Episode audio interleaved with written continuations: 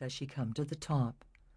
Mamo calls the family together mother, father, Bernard, Tress, even Patrick, who has only recently begun to speak himself. Don't treat her differently, Mamo tells them. Talk to her the way you did before she was sick. Include her in everything. Don't leave her out. She may be only five years old, but never stop speaking to her, whether she understands or not. Encourage her to talk back. In a month, she'll be six and she's going to need schooling. Mother has not made up her mind about schooling. Twice a week she goes to the Catholic Church and prays that Grania's hearing will come back, even though the priest shakes his head. Mother has not given up hope. Father looks at his third child, his red-haired daughter, her brows scrunched, eyes intent, her glance flitting from one pair of lips to another. Father tries to keep his sorrow at bay. He knows that the child will never hear. Dr. Clark's diagnosis has been emphatically clear. Patrick, the baby, walks from one pair of knees to another, balancing as he goes. Talk, he says, imitating Mamo. Talk, talk. 1. 1903 to 1905. Chapter 1. A deaf child will learn 300 to 500 words in a year, if at all intelligent. First, the child is taught the sounds, and then how to combine them. Lecture, the Toronto Fair. Deseronto, Ontario. Go to my room. Mamo is pointing to the floor above. Bring the package on my bureau. Grania watches her grandmother's lips.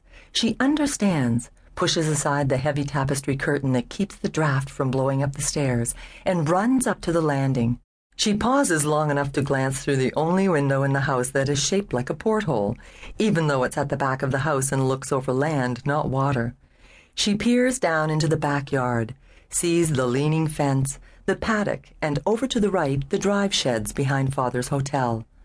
Far to the left, over the top of the houses on Mill Street, she can see a rectangle of field that stretches in the opposite direction, towards the western edge of town. A forked tree casts a long double shadow that has begun its corner to corner afternoon slide across the field.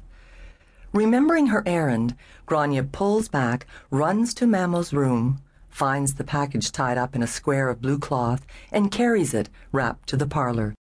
Mamo pulls a low chair over beside her rocker. Her rocker moves with her, out to the veranda, back to the parlor, out to the veranda again. Sit here, her lips say. Grania watches. Her fingers have already probed the package on the way down the stairs, and she knows it's a book.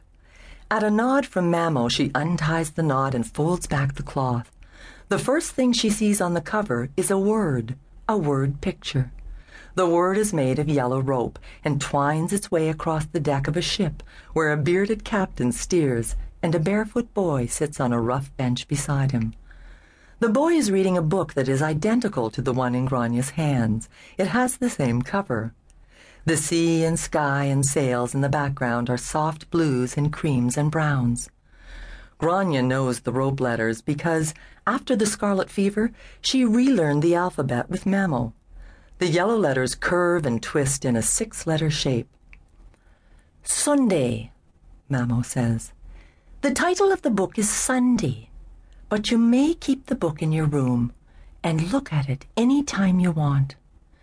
Every day we'll choose a page and you will learn the words under the picture. Yes? Eyebrows up, a question. The book is for her. This she understands. Yes, her fingers roam the cover, but she has to be still or she will give Mamo the fidgets. There are many words in the book, Mamo says. So many words. She taps her fingers against the cover. Some day you will know them all, she mutters to herself. If you can say a word, you can use it, not knowing how much Grania has understood. We will do this word by word, until your parents make up their minds to do something about your schooling. You've already lost one year and a valuable part of another. Mamo's finger points at the book and her eyes give the go ahead flicker. Grania opens the stiff cover and turns the blank sheet that follows. The word Sunday is on the inside too, but this time its letters are dark and made of twigs instead of yellow rope. The page that follows the twigs is in color. A brown and white calf has stopped on a grassy path and is staring at a girl. The girl is approaching from the opposite direction. She seems to be the same size and age as Grania. She might be seven or eight. Only the back of her can be seen. Blue dress, black stockings, black shoes. Her hat, daisies tumbling from the crown, droops from one hand. A doll wearing a red dress dangles limply from the other. The doll's hair is as red as Grania's. No one in the picture is moving. The calf looks too startled to lift a hoof.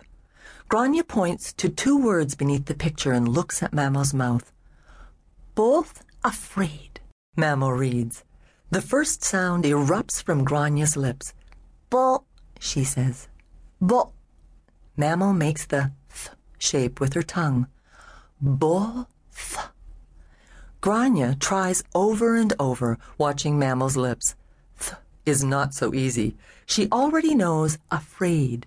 Afraid is what she is every night in the dark. Practice, Mamo tells her. She lifts herself out of the rocker, leaving behind the scent of Canada bouquet, the perfume she chose because of its name, and because she chose this country, and because of the stench of the ship she left behind many years ago, and because Mr. Eaton sends the perfume from his mail order catalog in tiny bottles that cost 41 cents. The air flutters like a rag as she walks away. Grania breathes deeply, inhaling the scent. She sniffs the closed book and squeezes it to her as if it might get away. Both and afraid roll together, thick and half new on her tongue. She runs upstairs to the room she shares with her older sister. Tress is stretched out reading her own book, The Fairies. Sometimes Mamo and Tress read aloud to each other after Tress walks home from school. Grania watches their lips, but she doesn't know the stories. Hey, Grania says to Tress. She points to the words beneath the picture. Say in my ear. Tress's glance takes in the new book. She knows it is a gift from Mamo. What's the use? she says. You won't hear. She shakes her head no. Shout, says Grania. You still won't hear. Out in my ear. She narrows her voice so that Tress will understand that she is not going to go away. She turns her head to the side and feels Tress's cupped hands and two explosive puffs of air. Tress listens as Grania practices. Both afraid, both afraid, both afraid. Pretty good, her mouth says. She shrugs and goes back to the fairies. Supper, like all meals, is eaten at the big oval table, the family only table, in the private corner of the hotel dining room next door. All through the meal, Grania thinks of the brown and white calf and the girl in the blue dress. She sees them in her head when she walks along Main Street with Mamo in the early evening, and when she lies in her bed later, eyes open in the dark. Both afraid, her voice says softly. She doesn't want Tress across the room to hear. A breeze wisps through the window sash above her sister's bed. Tress's window faces the slope of roof that tilts toward the upper balcony of the hotel. From up here, house and hotel appear to be joined, though they are not. There is a roofed open passageway between. A second bedroom window looks over Main Street and the Bay of Quinte, a large bay that slips in from the Great Lake Ontario, which is part of the border between Canada and the United States.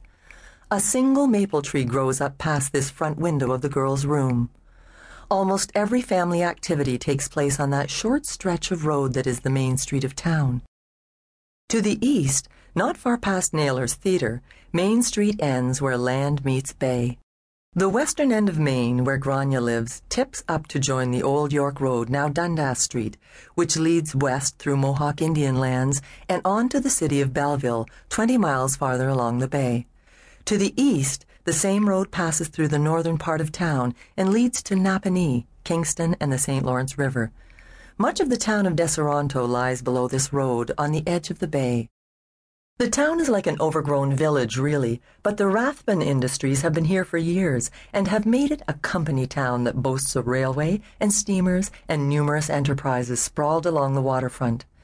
Many of the factories and stacks of lumber, the mill, the coal sheds, the railway car shops, the tracks, and the turntable for the engines lie between Main Street and the shore. On both sides of Main, there is a mixture of houses and places of business telegraph office, confectioner, baker, grocer around the corner.